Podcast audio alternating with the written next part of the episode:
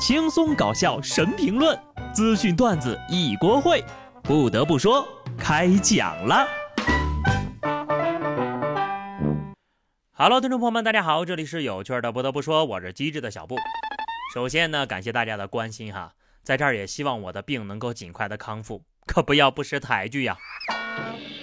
马上呢就要过年了，建议大家伙儿呢赶紧把手里的工作处理处理，总结总结，看看有哪些工作是可以拖到年后再做的。还有不到一个礼拜，这就要过年了。我问了很多朋友，今年挣钱了没？大多人都说挣到了，而且挣的是五花八门的，有挣个屁的，有挣个锤子的，有挣个毛的，甚至有挣个妹的，奢侈之极呀！下午我碰见一哥们儿，问我他今年挣钱了没有。他望着天空喃喃自语道：“挣个鸟！看吧，只要肯努力，什么都能够挣到。”再问大家一个扎心的问题啊，你拿到年终奖了吗？有媒体就报道，杭州人的平均年终奖为一万两千一百九十六块，全国第四。北京、深圳和上海位列前三，分别是一三一五二。一二七五七以及一二七零幺，好嘛，又被平均了。别人的年终奖两百万，我零万，人均不就一百万了？天天拿人均的钱出来说，有意思吗？年终奖没有就算了，我求求了，基金你别再跌跌跌了。自从我开始买基金，真的就实现了财务自由，我的财务想走就走，拦都拦不住呀。打工人已经很艰难了，竟然还有人想要进一步压榨我们。今日呢，有网友发现，竟然有人想做这个智能的工牌来赚钱。智能的工牌以下有几个主要作用：定位、实时查看员工的行动轨迹、监听，并且将员工的话录下来；打卡，用指纹进行外勤标点。有没有一种可能，这个东西的存在会违反一些法律呢？比如说新出台的。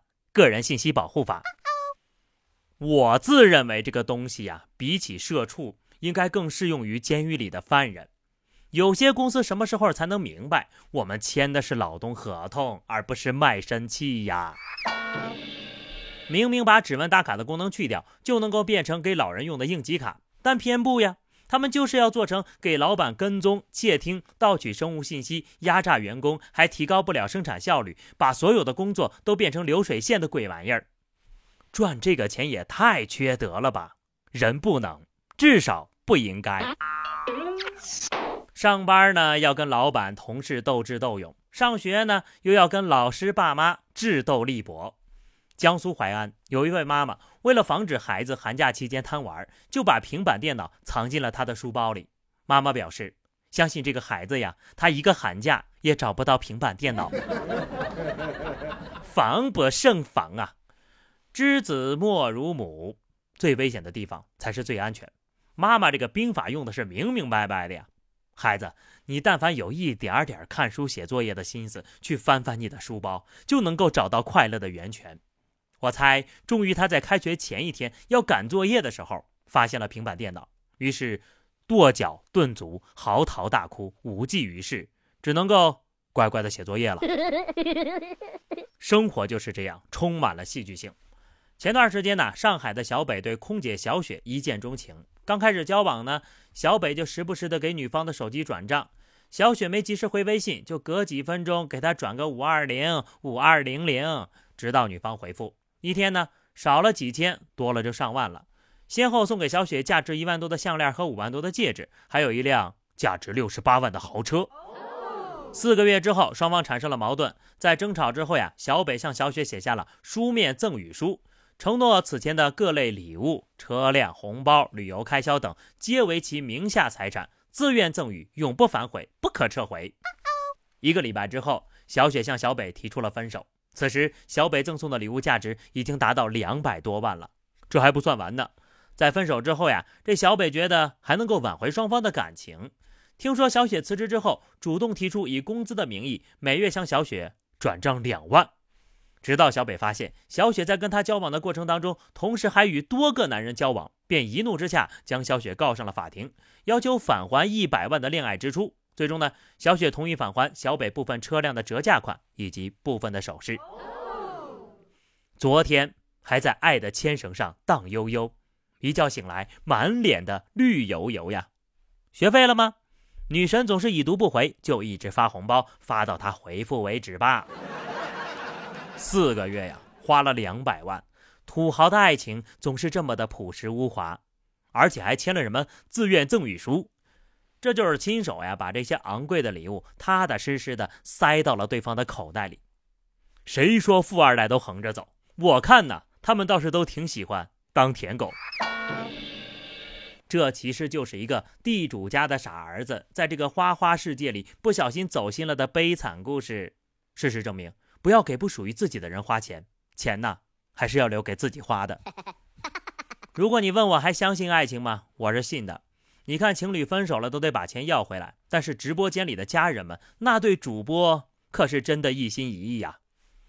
广西北海，李先生被朋友万某以合伙做生意为名骗了一万五。经查呀，这万某呢原本家庭条件挺好的，于去年十二月份和李先生相识。由于万某呀迷恋一个网络男主播，累计打赏三百多万，欠下了巨额的债务，走投无路的万某就萌生了诈骗的念头了。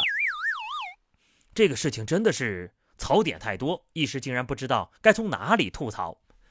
首先是这个男的呀，花大钱打赏的是一个男主播，一个男主播的榜一大哥竟然也是个男的，总觉得这事儿他怪怪的。难道这就是传说中的知难而上？